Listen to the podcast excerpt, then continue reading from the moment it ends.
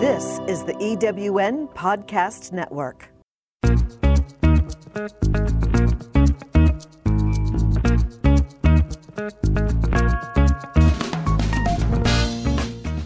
Welcome to Late Boomers, our podcast guide to creating your third act with style, power, and impact. Hi, I'm Kathy Worthington. And I'm Mary Elkins. Join us as we bring you conversations with successful entrepreneurs, entertainers, and people with vision who are making a difference in the world.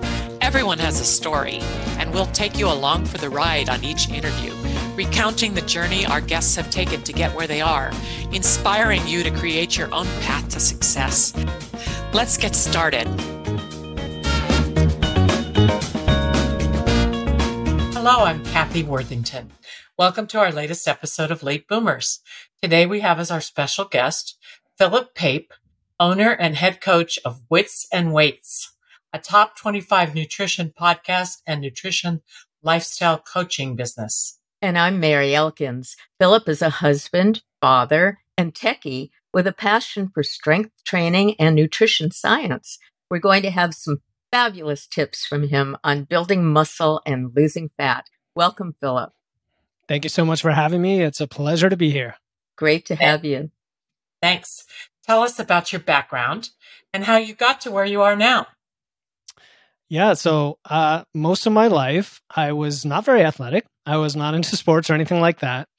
Um, and throughout my 20s and 30s, I was an engineer and hmm. um, a family man, right? So I got married when I was about 25, 26, had a couple girls, um, two daughters, and throughout my 30s and 40s, I did everything I possibly could do to try to lose weight, you know, improve my body composition, improve my physique, eat mm-hmm. better. Mm. I tried all the diets. I tried the, you know, keto and Atkins and uh, Slim Fast even back in the day, intermittent fasting. I did CrossFit for almost a decade, so many things, and nothing really worked.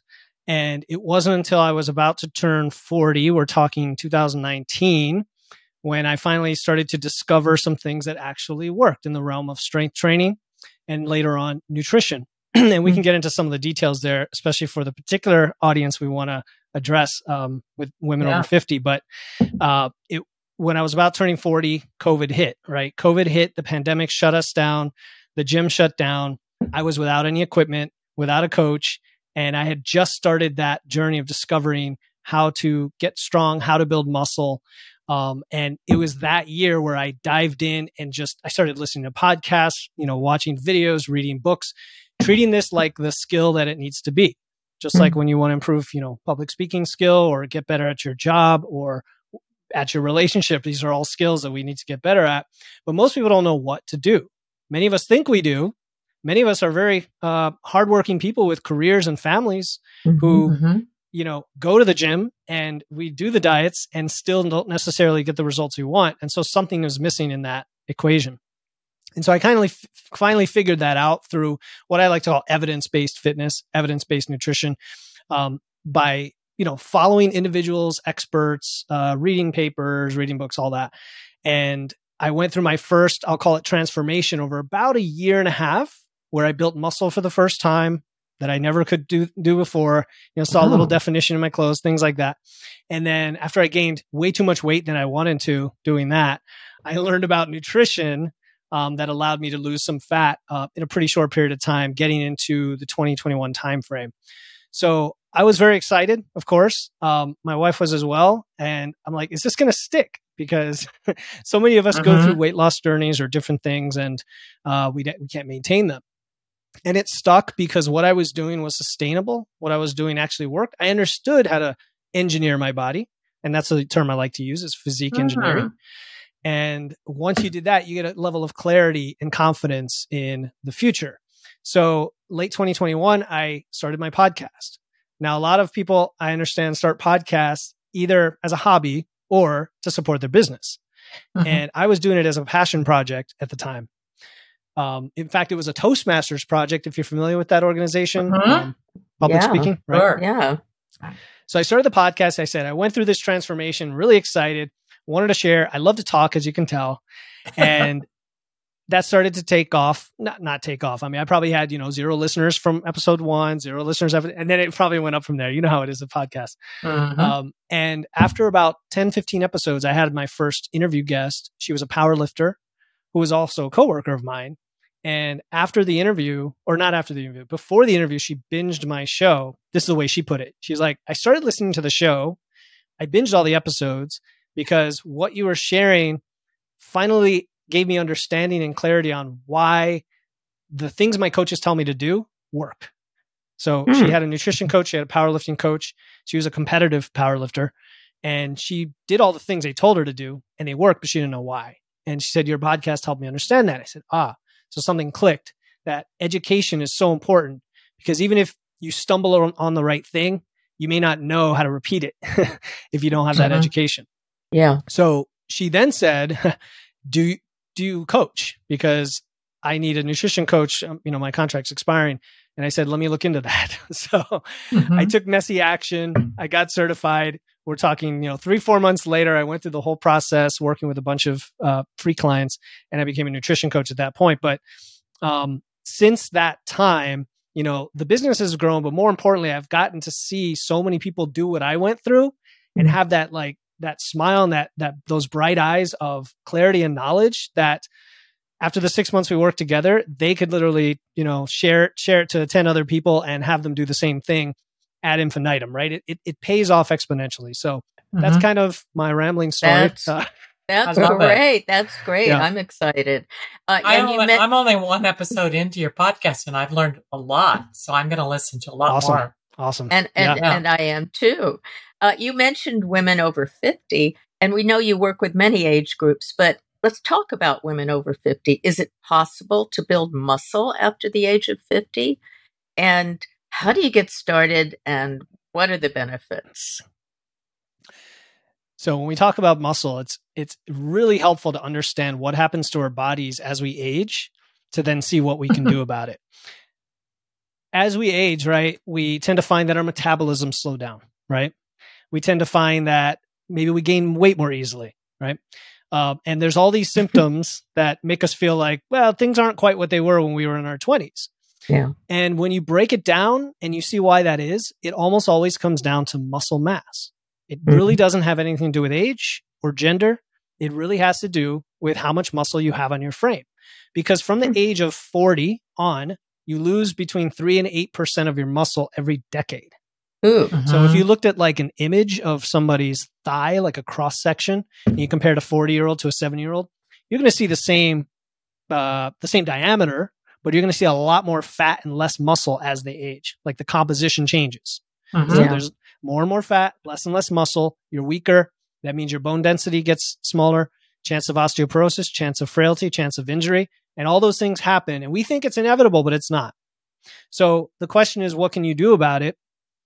Strength training, you know, resistance training, which we're going to get into, is the way not only to stop that, but to count, but to reverse it. And you are never too old to start. I've seen 80 year olds lift a barbell for the first time in their entire life. You know, any they lifted any weight in their entire life, and be able to do a deadlift and be able to go up in weight every session and get stronger. And all of a sudden, they can get off the toilet or they can, you know, do the very basics. Then they can start going upstairs.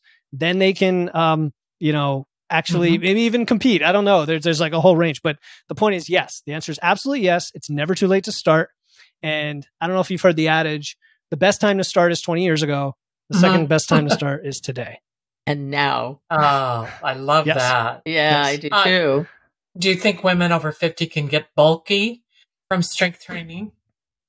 Yeah, this is a long this is a long held myth. I don't know how common. I mean, I don't know how, how common do you guys think it is?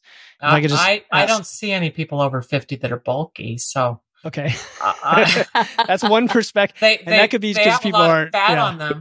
There Yeah, you go. I They're bulky in a different way. muscle. yeah. And they're bare- bulgy, but not bulky. that's right. Bare bellies and, and uh, thighs. There you But, go. but you Uh, mentioned that's funny. somebody 80, and I'm wondering, is it dangerous for women over 50 to, to lift heavy weights?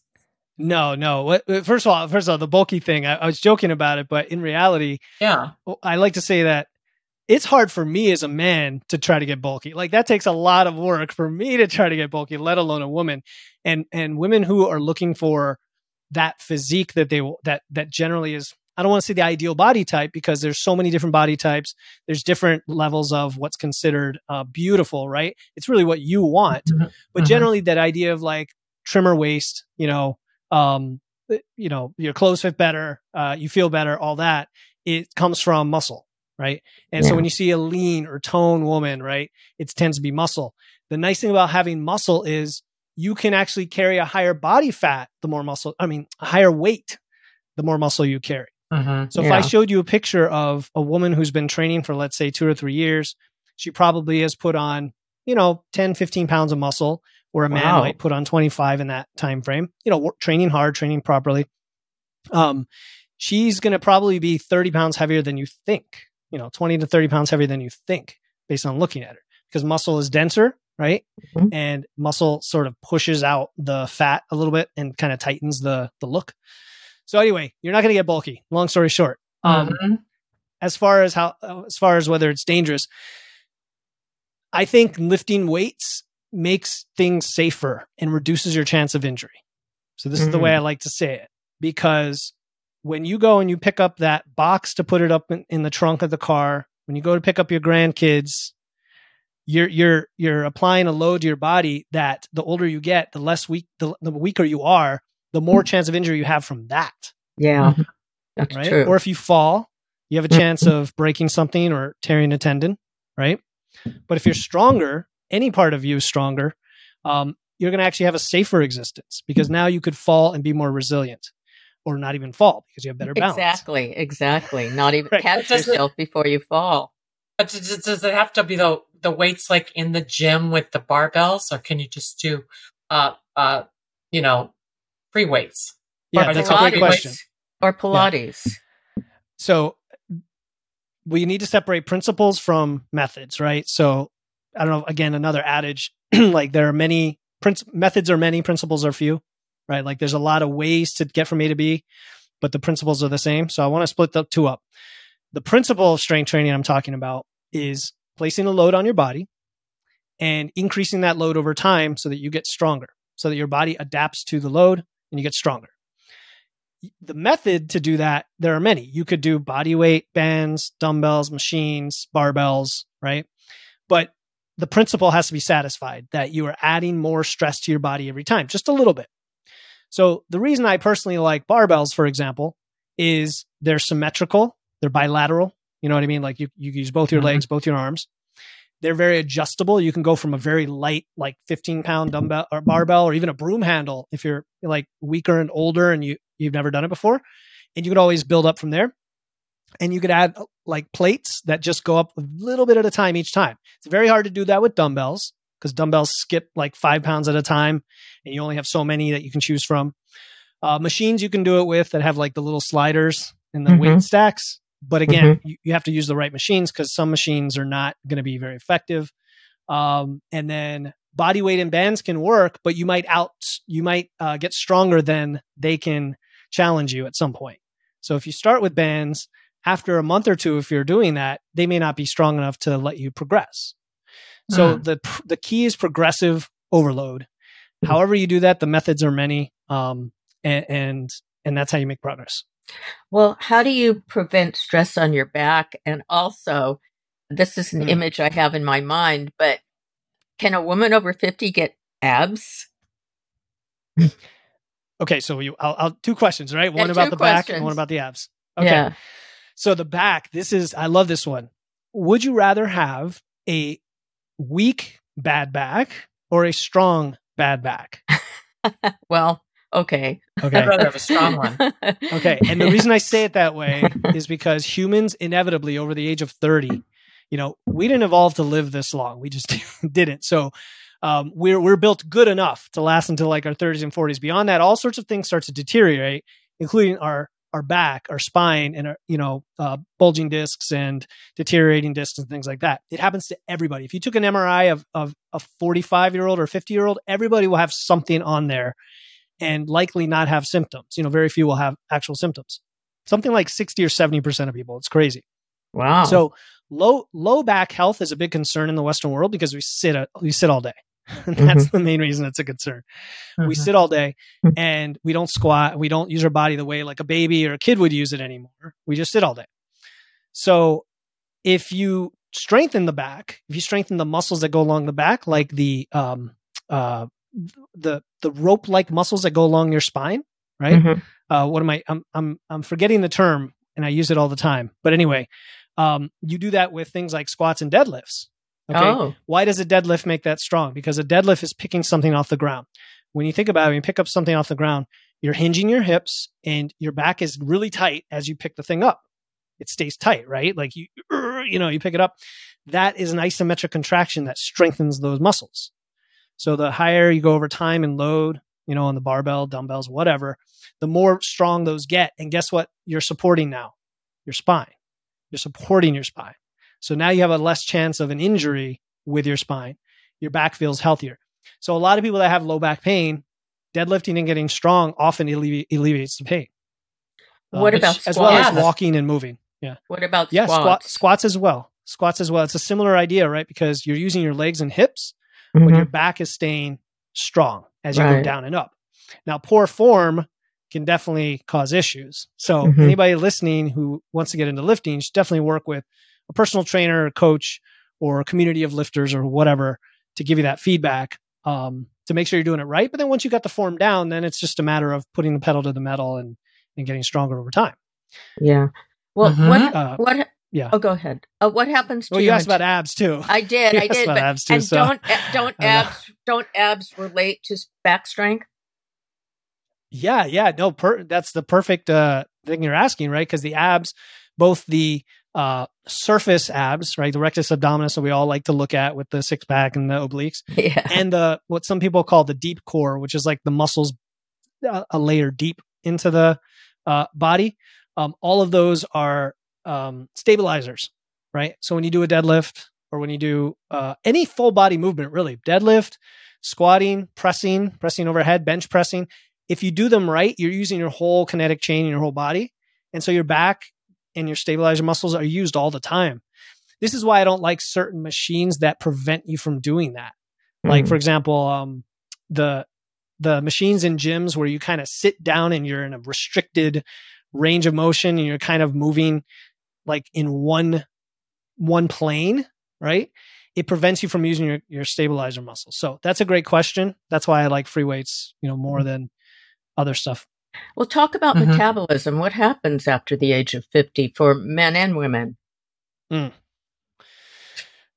so metabolism's a, a, a big topic and i um i love to talk about it so slow me down if i talk too much about it. Um, so we like to say that our metabolism slow down, right? Oh, my metabolism has slowed down. I can't eat what I ate in my 20s, right? If I eat the same that I ate in my 20s, I'm going to gain weight. So a few things are going on. First of all, we're probably less active as we age. So you got to account for that, right? We probably have more stress as we age because we have more obligations. um, but the most important thing is that we've lost muscle mass. So going back to my very first point, Mm. metabolism, if you took two women, same age, same height, same weight, but one had 10% less body fat, that woman would burn more calories. Mm. Okay. Mhm. On average, right? And there's individual variation with everything. But if you took like every woman in the world that was exactly that size, the only difference between their metabolism would be associated with their body fat, with their muscle. Same thing, Mhm. right? More fat means less muscle and vice versa. So if we know that, we know that adding muscle increases our metabolism like permanently, Mm. meaning Hmm. you know your resting metabolic rate can go up now it's not massive it's probably like 100 calories for every 10 pounds of muscle right but muscle has all these other protective effects that we've talked about for your bone density for your heart rate for a million other Mm. things Mhm. so um yes your metabolism will decline if you don't have muscle so strength training get muscle and it'll go back up Well, why should we focus on performance instead of weight loss to get lean? weight loss is uh would you say it's probably the number one outcome that is sold by the fitness industry Yes. Yeah. Right. Yeah. And and it's a problem because weight on the scale is one tiny metric, right? And when you focus on it and we tie weight and being a, at a certain number to ideal body type, or body image, uh, you know, standards, um, we exclude everything else that supports our health. We exclude how much muscle you have. We exclude our blood pressure and our heart rate. We exclude our hunger. We exclude all these things. All we care about is that number on the scale. What what it ends up ends up doing is crash dieting, yo-yo yeah. dieting, restrictive dieting, right? This mm-hmm. is extremely common. Most women try 120 diets in their lifetime. Ooh. You know, Ooh. it's like a, it is. And you could probably you could if you thought of any given year, how many, you know, in one year you you try multiple diets sometimes. And you yeah. kind of add it up. It adds up to a lot of diets from the time you're like 14 or whenever you start to get, you know, body image concerns that hammered mm-hmm. in from society all the way till, you know, the day you die. It could you could believe that that it's 120 oh, wow. diets. Um and so when I say let's focus on performance instead of weight loss, it ties into the whole muscle building thing. If if you came to me as a client, you're like, I want to improve my physique, I would say, okay. Or if you said you wanted to lose weight, I'd say, well, what do you really want? Right? Do you really want to lose weight? Or do you want the feeling that losing weight you think is going to give you? Um, and then it usually comes down to, well, no, I want to feel better. I want to look better in my clothes. I want to look, I want to be a role model for my kids. Mm. I want to play with my grandkids, Bob, you know, on and on and on or maybe I just want to walk up the stairs, whatever it is. Yeah. And then we say, okay, then it's really mm-hmm. not about the number on the scale, right? It's about your capability and how you feel and look. So then we say, let's focus on performance and strength. Let's treat you like an athlete. Okay. You're mm-hmm. 55, you've never lifted before, doesn't matter. You're going to now have the mindset of an athlete with me. Okay. And we're going to, we're going to lift weights. It's not going to be that many hours in the gym, you know, three days a week for less than an hour. You don't have to do much cardio at all. Just go walk, and then we're going to focus on the nutrition side of things. When you start getting five pounds more in your squat each week or a new record on your bench press, and you check in with me and you're like, I just benched 70 pounds. I never thought I could do that before. And that excitement for for lifting instead of dieting, all of a sudden we we want to fuel that lifting with how we eat. So mm-hmm. having a performance mindset, then you say, okay, well, then I know I need a bunch of protein. I know carbs are actually important. I'm not going to cut carbs anymore because they help me. They help my hormones. They help my recovery and performance. I actually need more calories. Most of my, my women clients, when they start with me, they're under eating and they need to eat more. And all of a sudden, what happens? You start to lift more. You start to build muscle. Your waist size comes down. Your fat comes down. The weight on the scale doesn't even change and you're starting to get exactly what you wanted and it has nothing to do with weight loss. Mm-hmm. That's so great. Hopefully I painted that that picture for you. Yeah. as to yeah, why well, we like performance. But even yeah. with the well, weight staying the same on the scale, you could look better in your clothes, right? Yes, yes exactly. Because your body yeah. composition has improved.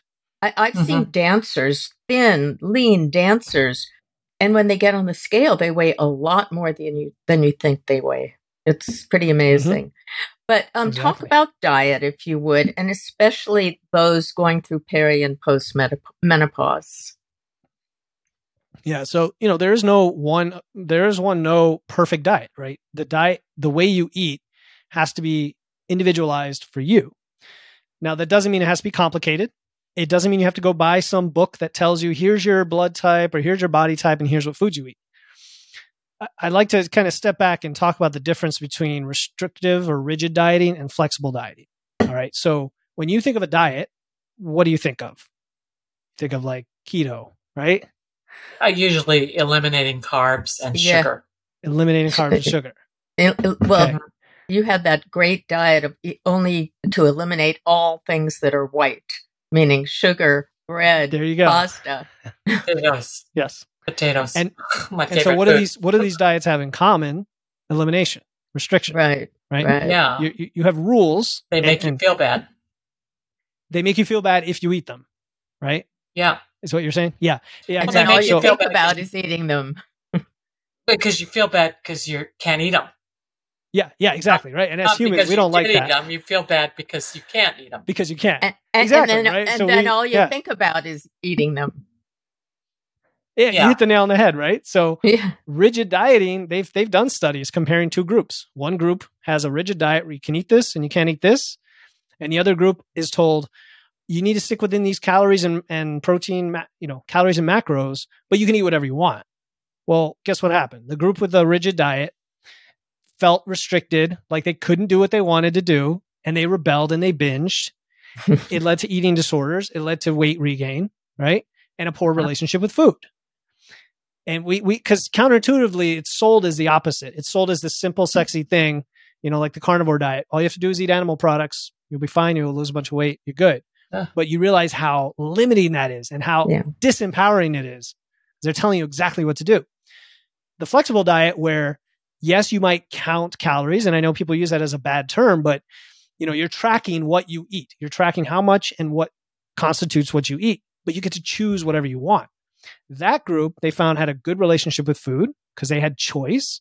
They could manage their weight for a long time and uh, they could sustain that diet for years and years and years. So that's the real difference when we talk about rigid versus flexible dieting.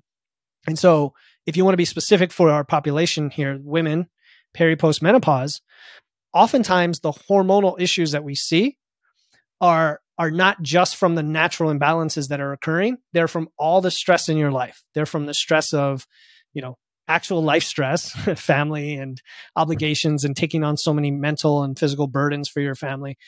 But they're also from maybe doing too much in the gym like too much cardio too much running. You know some women get into that mode of like the peloton and you know it, maybe it's sports maybe it's it's usually running. Running's a big one okay? Um, or spinning or something like that it may be um, not sleeping enough right because again you're just doing too much maybe you're working a lot whatever you don't sleep enough and all those stressors cause your body to compensate hormonally to conserve conserve calories Oh. and so the very first thing I, I ask anyone to do who's listening is track your food for a while. Just track your food for a few weeks. I like MacroFactor. I think we were talking about that before we started recording. Um, it's a good app for that, but there's others. That's the one I like. I think some of them actually, um, some of those apps out there will backfire. so you got to find the right one. The, the right one that doesn't judge you for when you miss your, you know, calorie targets. Um, track your food for a while, know what's going into your mouth, and then eat enough so that you are maintaining your weight. Now, what that means for a lot of women is they're thinking they're eating the right amount, or maybe that they're dieting, and it usually requires increasing calories in the form of carbohydrates and protein. Protein. Most women, most men, everybody undereats their protein by a wide margin. And then a lot of people are on low carb diets. So they've also been restricting their carbs and they have a lot of fat. And there's nothing wrong with fat, but it's just taking the place of carbs. And carbs are where you get your energy and your recovery and they help your hormones and so on.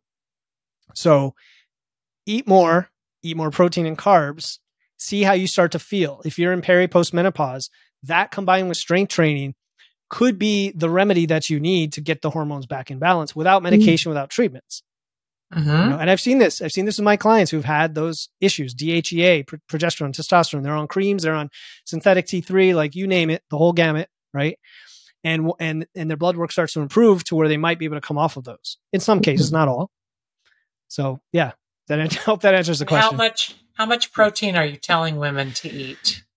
Yeah. So the Is rule there of thumb, like some kind of gauge? yeah, yeah the rule of thumb is between 0.8 and one gram per pound of weight, body weight. So 20, to be 20 more precise, per yeah, One gram. point point eight to one.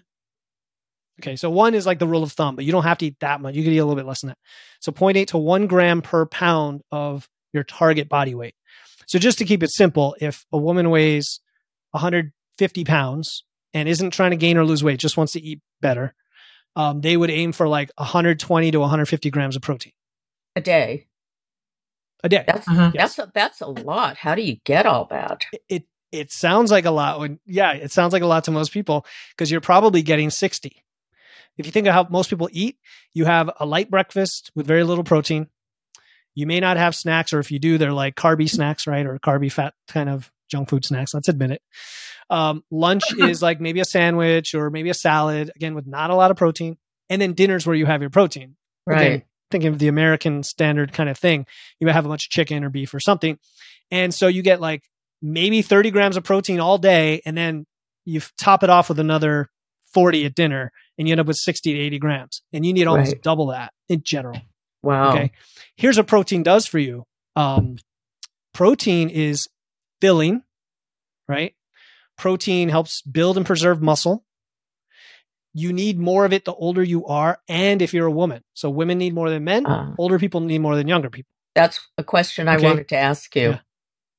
Yes, because your ability to synthesize protein becomes less efficient as you age. Mm. Yeah, Men, and men think and I- women, but women it goes faster. I think I, I know the answer to this based on a couple things you said. Mhm, mhm. But is cardio an effective form of exercise? You kind of sounded like it maybe isn't. Yeah. So here's here's cardio. Let's let's talk cardio. So we're going to split up walking from the rest of cardio. So walking, Yeah, you can walk. do as much as you want and no issues. Walking's great for you. It's the form of cardio that I recommend to everybody. Um, you know, eight to twelve thousand steps a day is a really solid number, but whatever's more than you're getting now is usually good.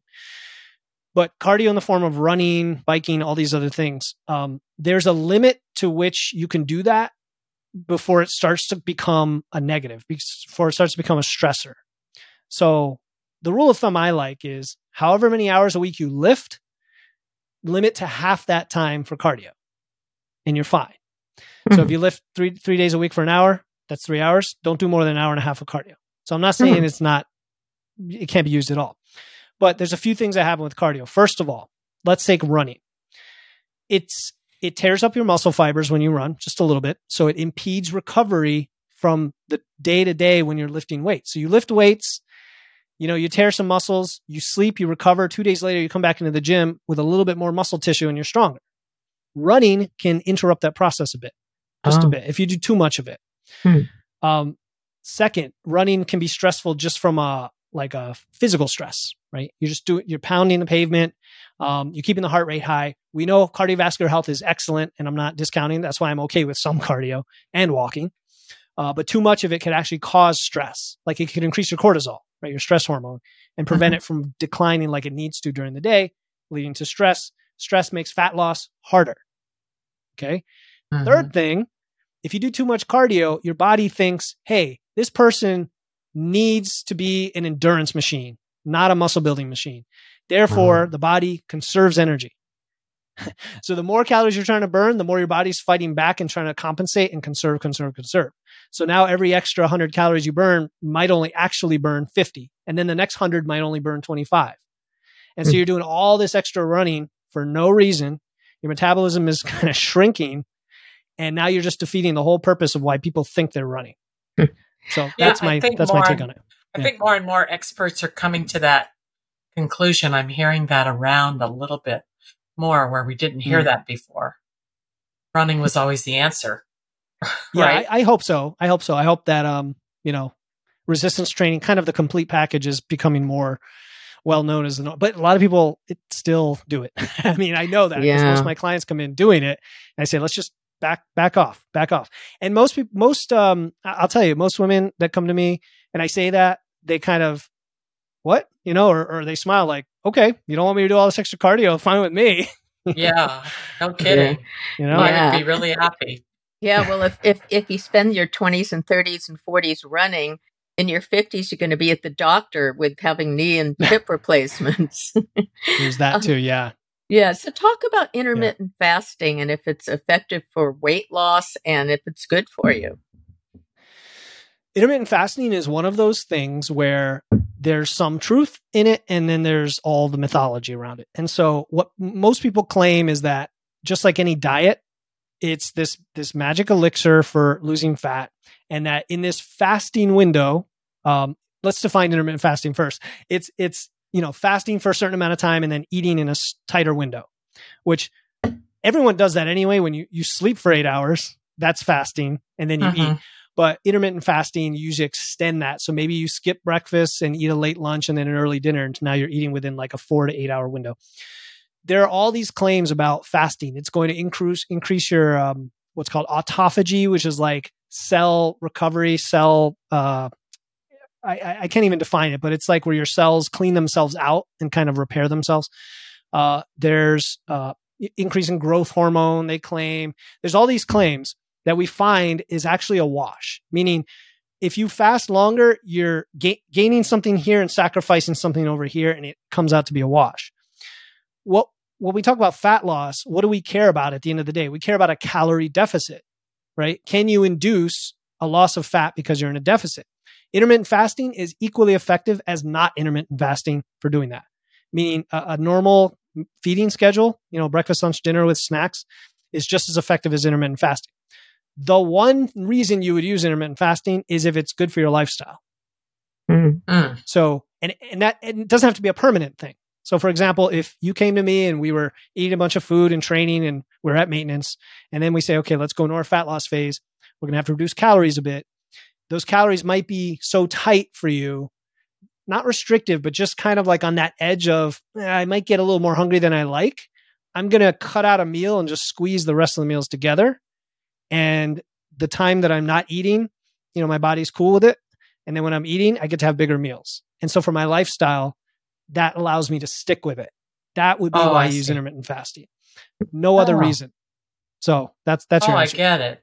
And Yeah. considering all that we've talked about, what would you say is the best overall approach for building muscle, losing fat, and improving your health and physique at any age? Yeah, I think we touched on a lot of it. Um, I think of it as a checklist. And with any of these checklists, you don't have to do everything on day one. so I want to Mhm. make that clear to the listener. If you feel overwhelmed, if you're like, oh, this is just so much, and now I'm paralyzed with indecision, I'm, I'm no. Um, I would prioritize at the top some form of movement, right? Mm-hmm. And by movement, that could be walking. Like if you are just very sedentary and you're sitting down all day and getting two or 3,000 steps a day, and you can get 5,000 steps a day for the next few weeks by adding in a walk after your meals, go for it. That's awesome. That's going to lead you to get a little bit mentally refreshed and wanting to do more, right? And then you keep going. Uh, that's movement. The second thing is strength training. I mean, obviously, I've been talking about it the whole time Mm-hmm. uh, any form of getting you to use those muscles, I'll tell you what, it feels great. It really feels great. And the excuse of like, I don't like to do it, it means you just haven't found the right way to do it for you. Mm. You know, but find something that works for you. It could be in a class, it could be with a trainer, it could be with, you know, a coach uh, like me, it could be with anybody.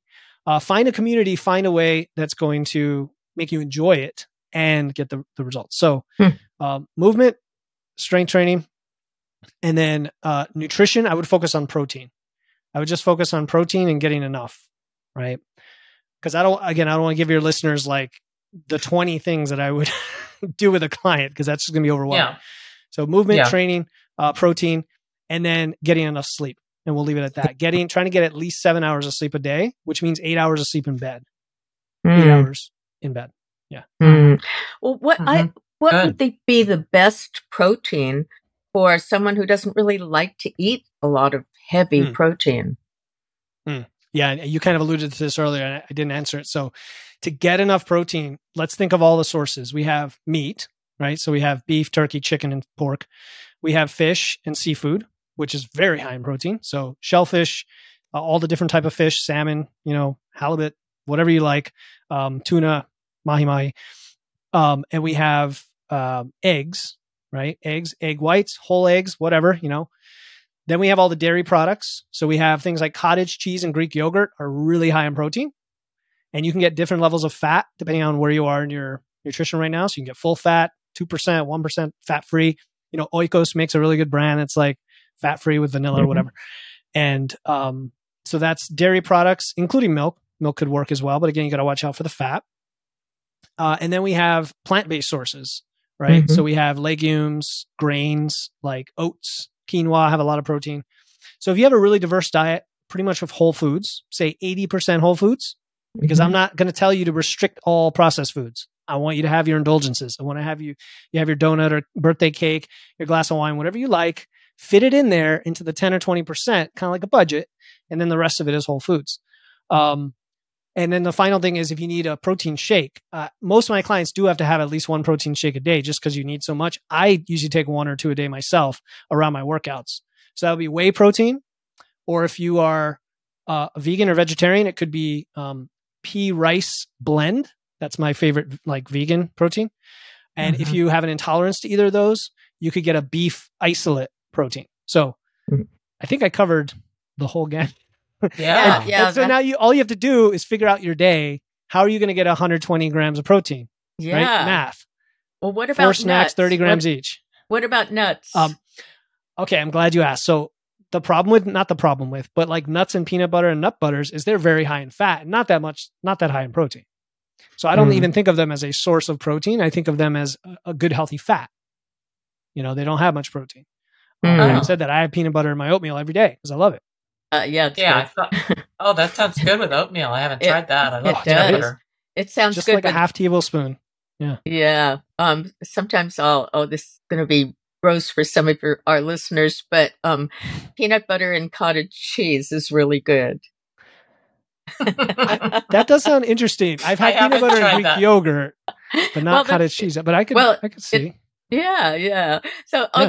What is the biggest mistake people make when trying to improve their health and physique? The biggest mistake. Oh, um, I think. Let's see. There, there are so many because I've made them all. um, the first thing that comes to mind is is not taking action. So where where I'm going with this is, you know, I talked at the very beginning of our interview that a lot of people know what they want, but they don't know how to get there, right? And then they take action on these things that don't work, and they're really good at taking action. I think a lot of us are Hmm. really like that. Like we're not lazy people. You know, your listeners are not lazy. You're not lazy. So we can't use that. We don't want to use that as an excuse. But what's missing is the how. Now that you're armed with some information from this show, right, and you know some things at work, and maybe dispelled some myths like the cardio myth. And if you're running on the treadmill every day hoping to lose weight, you know maybe that's not the effective way to do it. Now that you have the effective way to do it, what's stopping you from getting the results? Not by taking action on that. So when you take an action on something that works, what happens? It gives you a result, and that motivates you to do more. Mm. Do you know what I'm saying? Like that, and that that's a profound thing for me because for years I did things that didn't work, felt like I was on the rat, uh, what do you call it? The the wheel, the hamster Yeah. wheel. yeah, yeah. And I was like, what is this? Like, I guess my body is just broken. My metabolism's broken. It's just me. Or, it's, or for a lot of women, it's my hormones. It's my age. It's my metabolism. No, it's just not, you're, you're not doing the right thing. That's all. And that's a good thing. Mhm. It's empowering because once you have the right thing, taking action makes it easy because you'll get the result. So, um, that's probably the, one of the, one of the mistakes people make. What do you, what do you guys think? What, what, um, I, I, I think it, the, the next thing I was going to ask you is my problem is that Okay. people struggle with consistency yes. when it comes to their diet and exercise habits. And how can we solve that problem? What's the best way to get over the mental hurdle of that? yes. I like to solve mental issues with physical ones. Mm. So Okay. where I'm going with this is um what prevents consistency? It's either you're not getting a result or you're not motivated, right? And as I just said, getting a result sometimes motivates you. But more often than not, it's a lack of awareness of what what what's going on. Like what is the feedback loop? And so where I'm going with that is take nutrition as an example. Are you tracking your food? If you just track your food for a few weeks, you're going to learn so much more about your eating habits than you have in the last 20 years. Mhm. Yeah. You'll know, you'll know, you'll see it right in front of you. It's just hard, cold data. Oh, I'm eating 2000 extra calories on Saturday because of the the nachos and the the drinks, you know, with with my Mhm. friends, you know, we got to I didn't realize I was eating that many more calories even though I'm doing so well during the week. That's where I'm sabotaging my results. Well, Hmm. guess what? That allows you to now you have power and you have to say I'm going to make a change and you're going to make the change, right? And then see how that that goes. Same thing with lifting. A lot of people just go to the gym and randomly do stuff. And Right. but why don't you have uh, the set of exercises you're going to do, how many sets, reps, how much weight you're going to do, and then you document it in a log or an app. And then for the next session on Wednesday, you say, okay, I need to go up a little bit of weight on all those lifts where I was successful. I'm going to plan that out and I'm going to execute and on and on and on. And that closes the feedback loop because then you know if it's not working, something has to change. You know, Yeah. Right. um, Yeah. Yeah. Well, what else would you say to someone who feels like they just can't make progress? What is the one main thing you would say to them? Yeah, I'm a big fan of reframing. So when they say I can't make progress, I'm gonna I'm gonna really want to peer into like what are you choosing to do or not to do. Right. Mm. In other words, is it that you you're working out religiously, sticking to your plan, and you're not making progress, or is it just upstream? Like, are we just not doing the things? And let's work on those. You, you know what I mean? So it's like a little bit of his tough love, um, to be honest, Mhm. about yeah, not making excuses or not lying to ourselves. Let's let's say it that way. We're not we don't want to lie to ourselves, and we do it every day. Like we lie to ourselves more than we lie to anybody else. That's true. okay. and and if you just ask yourself the question, if you're listening right now, ask yourself the question about whatever your problem is, whatever it is, outside of fitness, it doesn't matter. What do I know I should be doing that I'm not doing? Mhm. You know, what do I know one. I should be doing that Good I'm not one. doing?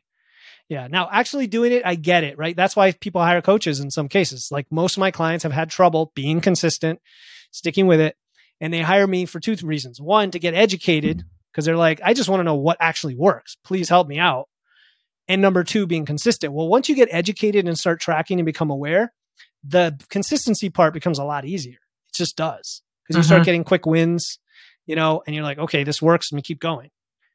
You know, it's just kind of closing Philip, that loop. What would you like our listeners to have as their main takeaway today? the main takeaway is that you can vastly improve your quality of life, your health, your strength, your muscle at any age. And it will also transform your life physically and mentally and emotionally in ways you never thought possible. So get started right now. Get started today. By today, I mean write something down that you took away. Pause, go back. I don't know if you, I forget if you do timestamps, but go find the information write it down now. What are you going to do tomorrow to get started? Are you going to track your steps and add 2000 steps? Are you going to find a workout program? Whatever it is, do it. Oh, I, I love, love that. I, I'm right. going on my walk after we finish talking. See, I I hope I motivated motivated you too. Thank She's you, a really Philip. good walker. Yeah. Good. I love it. Walking's great. Yeah. Our guest today on Late Boomers has been Philip Pape, owner of Wits and Weights, a nutrition podcast and nutrition lifestyle coaching business. You can learn a lot about weight loss and health by listening to the Wits and Weights podcast. Philip, can you tell our audience how they can reach you? Sure. Definitely the podcast. As you just mentioned, you can follow it right now since you're listening to this one, Wits and Weights. You can find me on Instagram at Wits and Weights. And then I have a free metabolism assessment on my website, witsandweights.com. Ah, witsandweights.com. I'm going That's- to I it didn't- right I away. didn't, I didn't see that Awesome. one. Yeah. And Thank um, you. we'd like to we'd like to ask our listeners to please subscribe to our Late Boomers podcast on your favorite platform. And please give us a five star review. And you can also find us on YouTube on our Late Boomers podcast channel. Please subscribe there. We have over 150 episodes so far, and we give you a new one every week. So please follow us on Instagram at I am Kathy Worthington and at I am Mary Elkins and at Late Boomers. We always try to inform, entertain, and inspire you. Thanks again, Philip. Thank you so much for having me. It was a pleasure.